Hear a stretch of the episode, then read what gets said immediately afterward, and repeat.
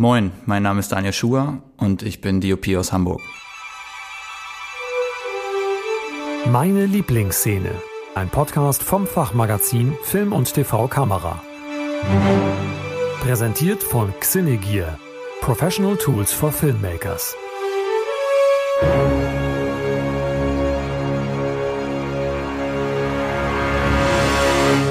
Hallo, herzlich willkommen im neuen Jahr 2023 und hier im Podcast meine Lieblingsszene vom Fachmagazin Film und TV Kamera.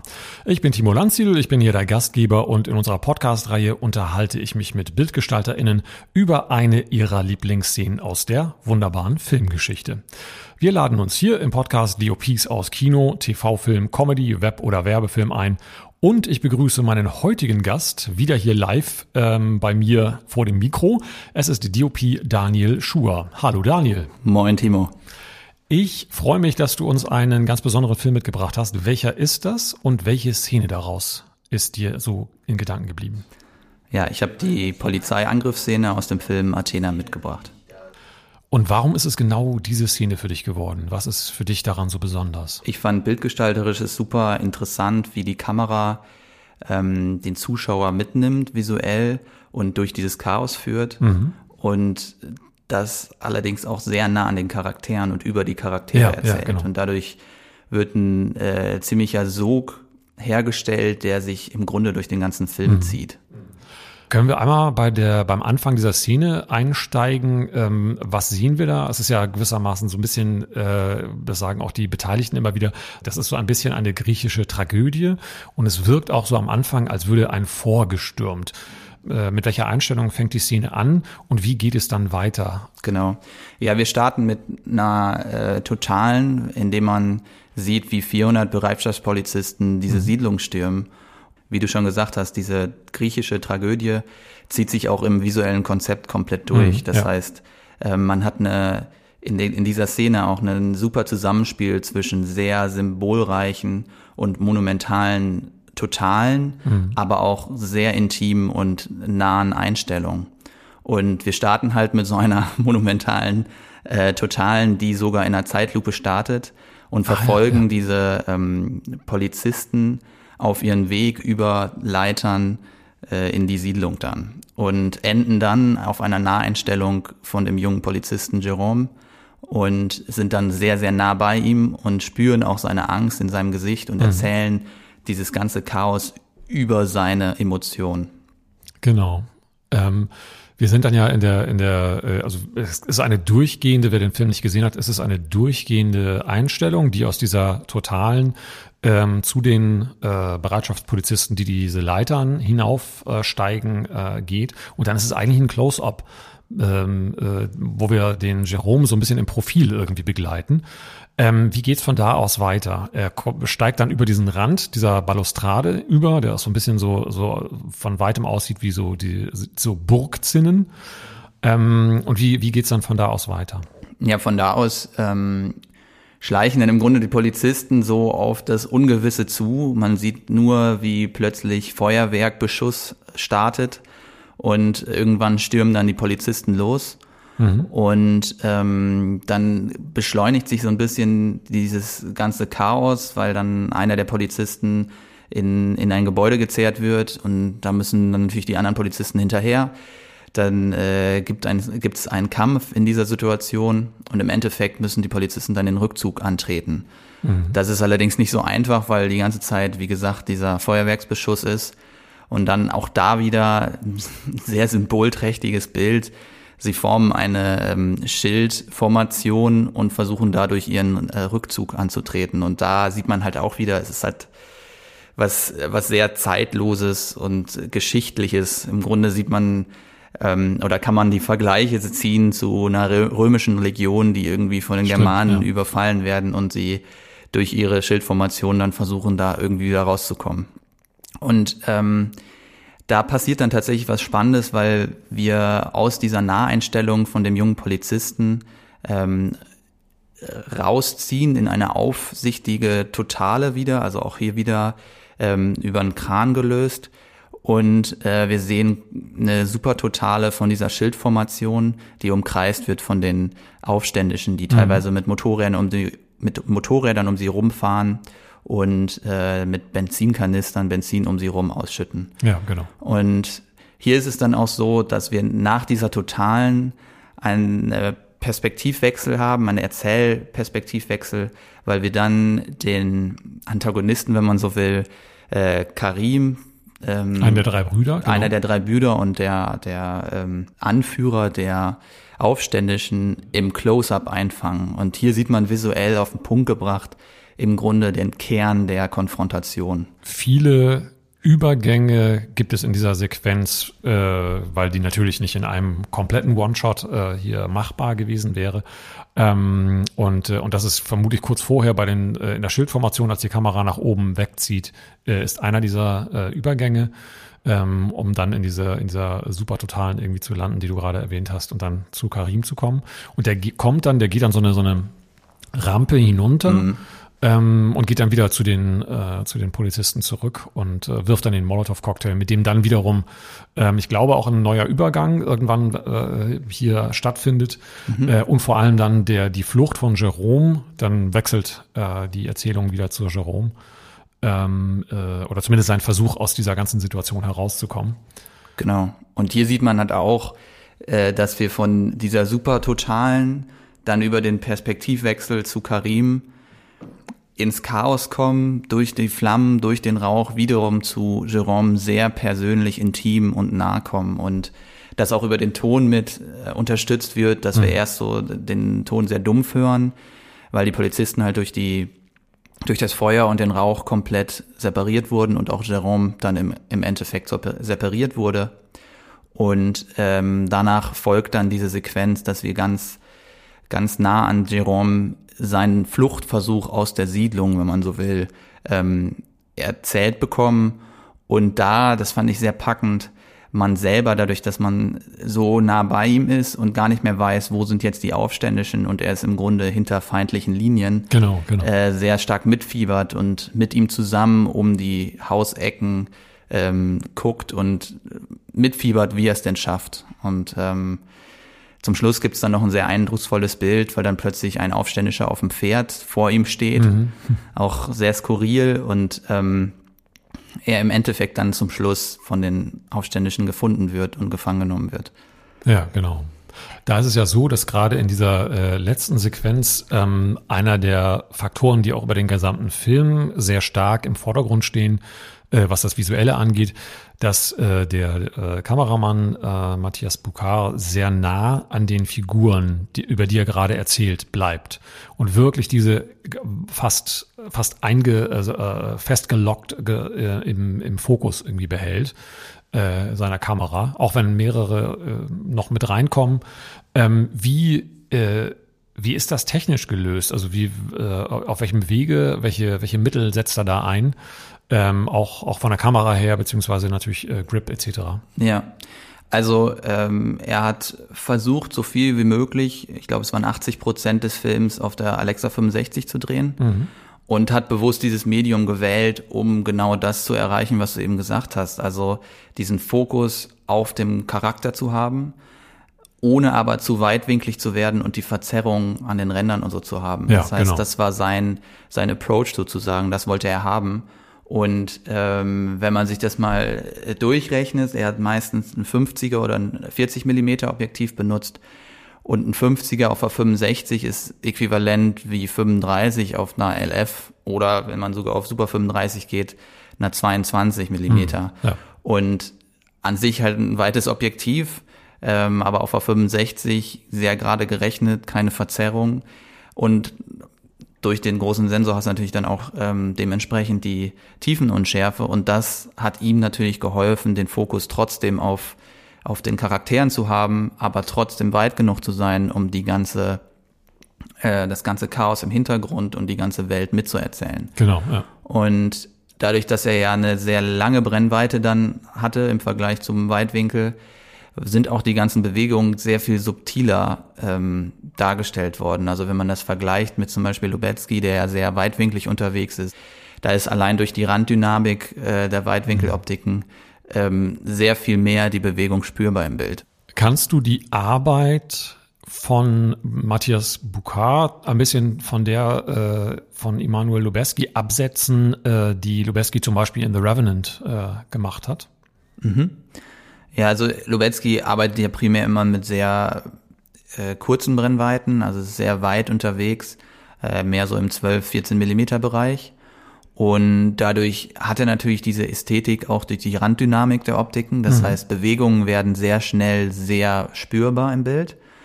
Und äh, Matthias Bukar arbeitet durch die 65 halt eher mit längeren Brennweiten, also mit einem 50er oder mit einem 40er.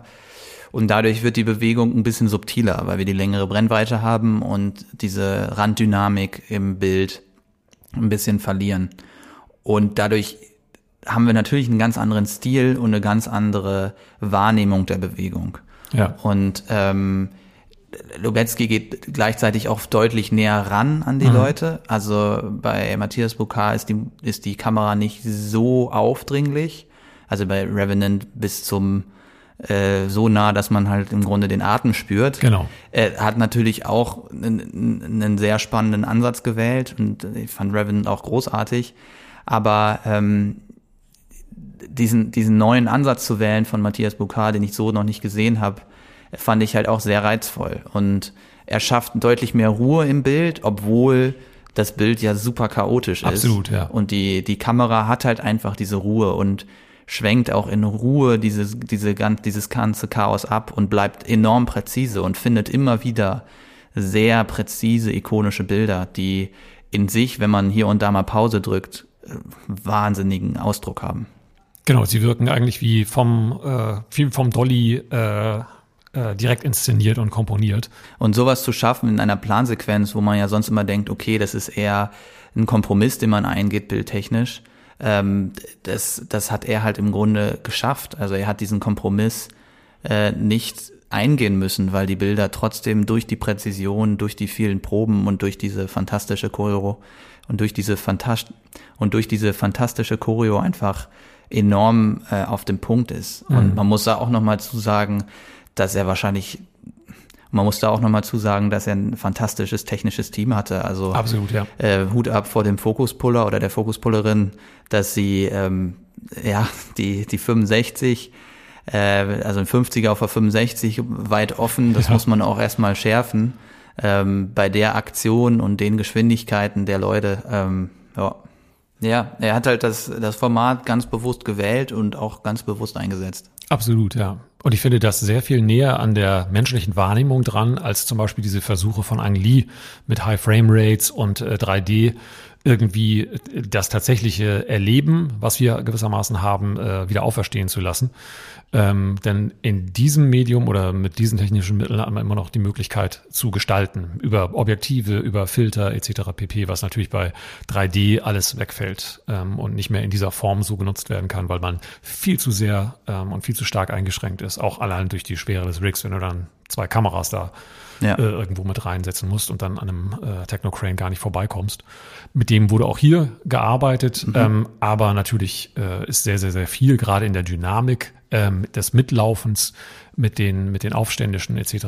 Ähm, ist natürlich viel über die Steadicam natürlich gelöst. Genau, und also diese technische Herausforderung, die da gemeistert wurde, ist schon phänomenal. Also wenn man diese Szene nochmal nimmt, wir starten mit einem mit einer Technocrane-Fahrt und ähm, das ist ein Techno 70 auf einer fahrenden ähm, äh, Plattform, ja. die sonst für Mähdrescher benutzt wird. Und die fährt quasi den, den Techno-Crane, damit man diese lange Distanz überhaupt und die Tiefe der Kamera bis hin auf die, auf die Mauer so herstellen kann. Mhm. Dann gibt's einen Übergang, den ich immer noch nicht sehe und ich habe die Sequenz häufig gesehen auf die Steadicam. Also da muss irgendwie im Schwenk oder wie auch immer ein, ein optischer Übergang in der Post, ähm, Matchframe, weiß ich nicht, wie sie es gemacht haben. Es ist vor allem kein Reißschwenk, das ist nee. ja sehr langsam. Die Bewegungsgeschwindigkeit ist die ganze Zeit fast fast die fast gleichbleibend, mhm. was natürlich bei mehreren Übergängen oder auch dann dem Chargen der Polizisten äh, und Polizistinnen sehr sehr schwierig ist beizubehalten. Ähm, was würdest du sagen? Also wie wie machst du das, wenn du wenn du ähm, so aus der Erfahrung, äh, wenn du eine Geschwindigkeit irgendwie beibehalten möchtest? Ich glaube, da muss man sehr früh anknüpfen und beim Proben und beim Inszenieren und Blocken der Schauspieler starten, weil die Kamera kann ja auch nur ähm, die Bewegung verfolgen, die sie im Bild hat. Mhm. Und ich glaube, hier ist ganz, ganz viel ähm, Probenzeit investiert worden und äh, sehr, sehr viele Gedanken, wie sind die Laufwege. Ja, und ja. was ich so fantastisch finde, ist, dass bei dem Film, obwohl es ja eine komplette Choreo ist, die ja bis ins Detail super präzise durchgeführt wird, mhm. man sie tatsächlich als Zuschauer nicht als Choreo sieht. Es ist ein choreografiertes Chaos und und wenn man es sieht, spürt man halt diese Choreo nicht. Es ist einfach super authentisch. Genau. Und es, es, es fließt die Kamera durchs Chaos. Absolut, ja. Äh, wenn wir wenn wir oben ankommen, ich hatte dich ja unterbrochen, äh, wenn wir oben ankommen, äh, gibt es einen Übergang ähm, zur äh, zur Steadicam, äh, die dann Jerome verfolgt. Ähm, da hattest du, glaube ich, noch was sagen wollen. Ja, genau. Ähm, es gibt dann den Übergang von dem Technocrane auf die Steadicam und hier sind wir dann wirklich sehr nah an, an Jerome dran und die Steadicam hält das auch brutal lange, mhm. obwohl die Polizei dann anfängt zu rennen. Und äh, wir halten im Grunde ein Close-up von Jerome, obwohl sie rennen und spüren dann erst im Nachhinein, ähm, in der Situation, wo die Kamera dann aufzieht und wir das Haus sehen und die Aufständischen, sehen wir erst, wie schnell die eigentlich rennen. Und ähm, damit wird ganz schwer gespielt, dass nebenbei im Grunde diese Geschwindigkeit ein bisschen verloren geht, weil man so bei den Charakteren ist. Ja. Und es ist so, dass sie dann, sie laufen dann ein bisschen weg die Kamera äh, behält die Geschwindigkeit bei mhm. und holt dann wieder auf, als sie dann im, äh, im Hauseingang verschwinden und dann natürlich da mitziehen. Genau. Ähm, auch im Hauseingang, wenn man mal äh, das, das Bild auf Pause macht auf Netflix, dann ist es so, man merkt schon, es ist sehr stark. Also da sind viele Lichter, nur man sieht sie halt eben nicht, äh, mhm. weil sie aus dem Bild gehalten, gehalten worden sind. Ähm, wie beleuchtet man überhaupt so etwas? Weil natürlich ist in diesen kleinen Momenten ist das äh, hier in Hauseingängen ist das versteckbar, aber da muss ja unglaublich viel Licht irgendwie auch ähm, äh, vorgewiesen sein. Ja. Ja, auch da bedarf sehr viel Planung, weil das natürlich ein Riesenareal ist, was mhm. bespielt wird. Und man sieht es auch hier und da, dass auf den Häusern Lampen stehen, aber ähm, es ist sehr naturalistisch. Also man, man glaubt die ganze Zeit, okay, das sind Laternen, aber natürlich stehen da große Lampen, die im Grunde die Laternenlichtrichtung noch verstärken.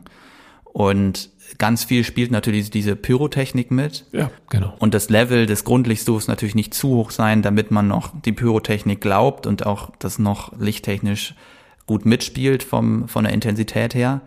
Aber ähm, man sieht hier und da schon, dass zum Beispiel ein China Ball mitläuft, damit man noch ein bisschen Zeichnung im Gesicht von Jerome hat, so dass es nicht komplett in Schwarz absäuft. Aber ja, genau. das Hauptlicht ist schon komplett von der Pyrotechnik motiviert. Absolut. Und es werden immer wieder kleinere Dinge wie das Feuer im Hintergrund, was vom, vom äh, ein brennendes Seil oder sowas mhm. runterläuft, äh, runterfällt von, äh, von einem der Hochhäuser. Oder natürlich auch dann äh, die, der, der, der brennende Asphalt, auf dem das äh, Benzin ausgekippt worden ist, ähm, was dann wiederum als, äh, als Backlight dient äh, ja. für Jerome, der dann auf, äh, aufsteht.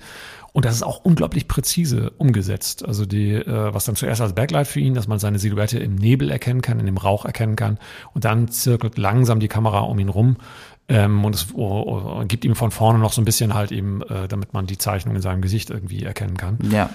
Ja, wahnsinnig präzise. Also natürlich ist der Rauch ein, eine ähm, Situation gewesen, wo man natürlich einen versteckten Schnitt unterbringen konnte. Das haben sie wahrscheinlich auch so geplant.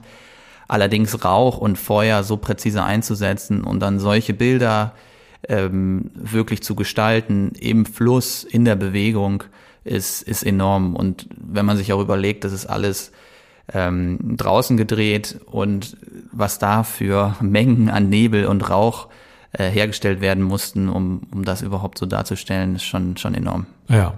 Und zusätzlich muss man auch zu sagen, ähm, Hut ab vor den äh, ganzen Operator, also der Steadicam Operator, der dann mit der Steadicam in Feuerschutzanzug durch die Flammen durchläuft, ähm, ja. muss man auch erstmal machen. Mit einer, mit einer 65 ge auf dem Rig. Also Hut ab. Das ist schon äh, ganz schön ordentlich, ja. Die, äh, diese Szene, die korrespondiert so ein bisschen mit der äh, Anfangsszene, mit der Einführungsszene der Gesamt, des gesamten Filmes. Mhm. Ähm, denn da geht es in der Polizeistation los, da gibt es eine Pressekonferenz, ähm, die wird dann gleichzeitig von den Aufständischen die Polizeistation angegriffen. Und dann beginnt eigentlich mehr oder minder eine Verfolgungsjagd, die dann genau auch dort äh, in, äh, im Viertel im, in, in Athena gewissermaßen endet. Mhm. Kannst du einmal die visuellen Verknüpfungen so herstellen, die da relevant sind? Ja, also auch eine sehr ikonische Filmszene und vor allen Dingen eine sehr ikonische Anfangsszene, weil, weil visuell die Hauptcharaktere eingeführt werden und nicht nur die Hauptcharaktere, sondern auch die, das Setting, also auch die Siedlung wird durch den Charakter sehr schön eingeführt. Ähm, wir haben hier auch eine Plansequenz, äh, wie so oft in diesem Film, also sind mehrere. Und das hat auch damit zu tun, dass sie sich dieses Konzeptes der griechischen Tragödie treu bleiben wollten ähm, und diese Einheit von Zeit und Raum auch visuell darstellen wollten, mhm, so dass ja. im Grunde alles in einem Tag beziehungsweise einer Nacht passiert und ähm, das natürlich auch was für den Zuschauer macht, weil man die ganze Zeit in diesem Konst, in dieser konstanten Bewegung und äh, in diesem kon konstanten Sog drin ist. Aber in dieser Szene ist es im Grunde auch so, dass wir viele Übergänge haben von Steadicam auf Hand und sogar zum Schluss auf eine Drohne. Mhm. Und ähm, wir relativ ruhig starten, um die Charaktere auch erstmal auf uns wirken zu lassen. Wir ja auch aus einer Emotion rauskommen, Trauer, die Trauer, die dann in Wut übergeht, in Chaos übergeht. Und man gerade in der ersten Szene schon merkt, okay, also die Tragödie ist eigentlich unausweichlich. Da ist alles, was du tust, ist eigentlich was da passiert, hat, hat keine positive Lösung. Also das eskaliert schon dermaßen und im Verlauf des Films eskaliert es immer weiter. Dementsprechend ist die erste Szene schon sehr, sehr ikonisch für den gesamten Film. Und diese Übergänge auch zum Schluss, sie, sie starten in der Polizeistation, die dann von den Aufständischen komplett verwüstet werden. Auch hier wieder sehr viel Feuer und Pyrotechnik ja. im Einsatz. Und äh, irgendwann gelangen wir in ein Auto, was plötzlich losfährt. Da sind wir dann ähm, auf, auf Hand beziehungsweise Gimbal zwischendurch auch. Hier bei den Gimbal- und Handkamera-Geschichten im Auto selber wurde dann äh, die Mini LF benutzt, allein weil es platztechnisch nicht anders ging. Genau, ja. Weil die Kamera dann aus dem Auto während der Fahrt sich rausbewegt. Das ist unglaublich. Auf, auf ein äh, fahrendes, wahrscheinlich war es irgendein Motorrad oder Quad oder so dann sich irgendwann wieder ins Auto reinbewegt mit Übergaben und ähm, ja, es, auch dabei entstehen halt wahnsinnig ikonische Szenen, weil wir ein fahrendes Fahrzeug haben mit Leuten, die aus der Schiebetür raus äh, gucken, mit wehenden Flaggen und Motorrädern, die, Motorrädern, die drumrum fahren. Und wir enden dann schließlich in der Siedlung. Und das Ganze, diese ganze Szene rundet dann dieser Drohnenschuss ab. Also wir sind bei Karim, die bleiben stehen, genau an dieser Stelle, wo meine Szene, die ich jetzt vorgestellt habe, endet, genau. äh, anfängt. Beginnt, genau. Ähm, auf deren Mauern quasi dieser Siedlung und die Kamera zieht zurück und zieht zurück und macht auf und eröffnet mit dem, mit dem Titel zusammen diese Siedlung.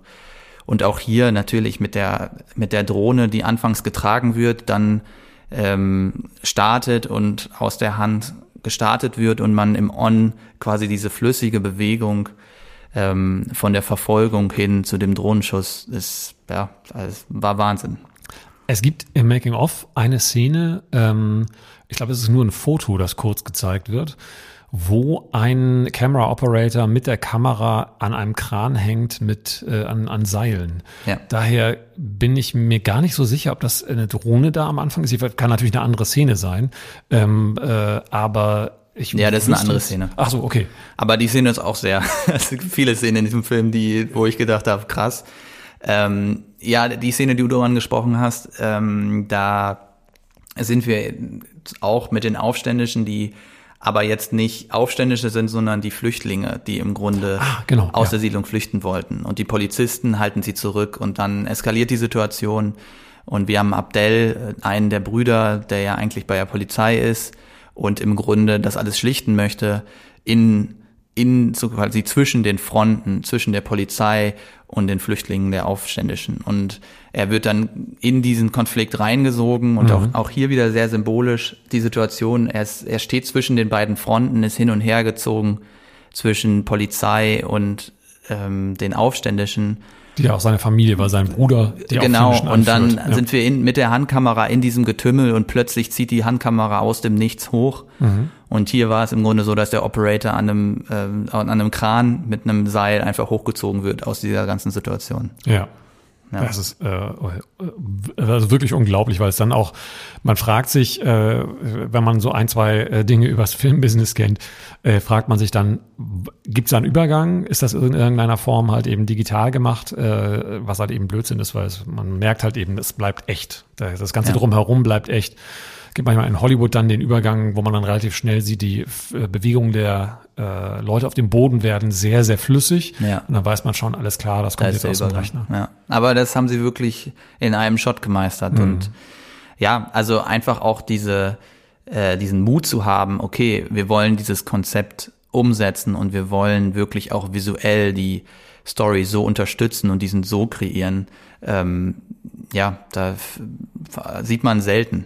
Ja, Genau, und darauf zu vertrauen, dass das funktioniert und sich darauf zu verlassen, dass man äh, die Komponenten, gerade wenn man 400 äh, Komparsen hat oder noch mehr Komparsen, äh, die da rumlaufen, wenn man die ein ganzes Viertel beleuchten muss ähm, und das Ganze halt überhaupt zum Funktionieren zu bringen ähm, und dann aber immer wieder sich äh, darauf zurückzubeziehen und da so wirken beide, sowohl Gavras als auch Bukar, was ist das Wichtige in genau dieser Szene? Kriegen wir das auf eine Einstellung runter und das gelingt ihnen die ganze Zeit.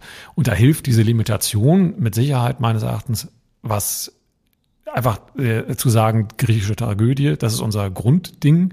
Es ist ja ist stark, dass diese Familie auch aneinander gerät, was ja in der Tragödie auch immer wieder der Fall ist, mhm. ähm, und dadurch in diesen Abwärtsstrudel gerät. Ähm, und das ist äh, also wirklich beispielhaft, wie du sagtest, umgesetzt. Ja, das und das Konzept wird ja nicht nur visuell und inszenatorisch, sondern auch auf der Audioebene. Also wir haben diesen Chorgesang immer wieder, der äh, dann auch auf Griechisch ah, okay, ähm, gesungen wird und auch da wieder, ne, das ist dieses Konzept, was einfach durchgezogen wird und es, es hat im Grunde hier und da auch was Opernhaftes und mhm, ja. gerade die Szene, die ich rausgesucht habe, starten halt mit so Kriegstrommeln ja. und auch da super mittelalterlich angelehnt ähm, und super monumental, wie wie man einfach sagt, okay, wir wir ziehen diesen äh, wir ziehen diesen Bogen zurück auf auf die Historie. Ja, und es trotzdem nicht äh, so zu machen, dass man jetzt das Gefühl hat, ah, es ist eine Folge Vikings, nee. äh, sondern äh, es, äh, dass man, man kann das auch nicht wahrnehmen und es funktioniert trotzdem. Ja, und, aber äh, es gibt halt den Payoff. Es gibt den Payoff, ja. weil diese ikonischen Bilder kommen und weil Bukar es schafft, diese visuelle Metaebene darüber zu ziehen. Und ähm, normal, wenn man jetzt zum Beispiel an dieses Milieu denkt, denkt man ja musikalisch auch immer direkt irgendwie an Hip-Hop oder Rap oder so. Und dazu sagen, nee, wir versuchen das jetzt anders und wir versuchen dem Ganzen ein anderes Konzept ähm, zu geben, fand ich super spannend. Absolut. Und vor allem genau, dass es sich nicht in den Vordergrund drängt. Das ja. äh, finde ich äh, sehr, sehr, sehr, sehr äh, bewundernswert, wenn man so möchte. Auch dir möchte ich gerne die Frage stellen, was ist dein momentaner Arbeitsschwerpunkt? Was sind momentan Projekte, an denen du arbeitest? Was ist so der Hauptteil, der deinen Alltag ausmacht? Aktuell bin ich primär in der Werbung tätig. Mhm. Ähm, ich habe allerdings vor zwei Jahren ähm, mein Spielfilmdebüt gedreht, The Social Experiment. Und der war letztes Jahr auch deutschlandweit im Kino. Und das äh, wird sich jetzt alles so ein bisschen weiterentwickeln. Also ich, ich werde weiter in der Werbung tätig sein, weil ich das jetzt auch schon seit acht, neun Jahren mache. Ähm, aber schau einfach, wo die Reise hingeht. Also durch, ähm, durch mein Filmhochschulstudium habe ich natürlich eine gewisse narrative Ausbildung auch im, im visuellen äh, mitgenommen und auch meine werbischen Arbeiten sind auch immer sehr story-driven ähm, und das macht mir auch super viel Spaß. Ja, also in die Richtung wird sich wahrscheinlich äh, so ein bisschen hin orientieren. Ähm, aber ich bin nach wie vor sehr happy auch in der Werbung und bin offen für alles. The Social Experiment, der entstand ja in einer LED-Volume zusammen mit deinem ehemaligen äh, Kommilitonen Pascal Schröder. Mhm.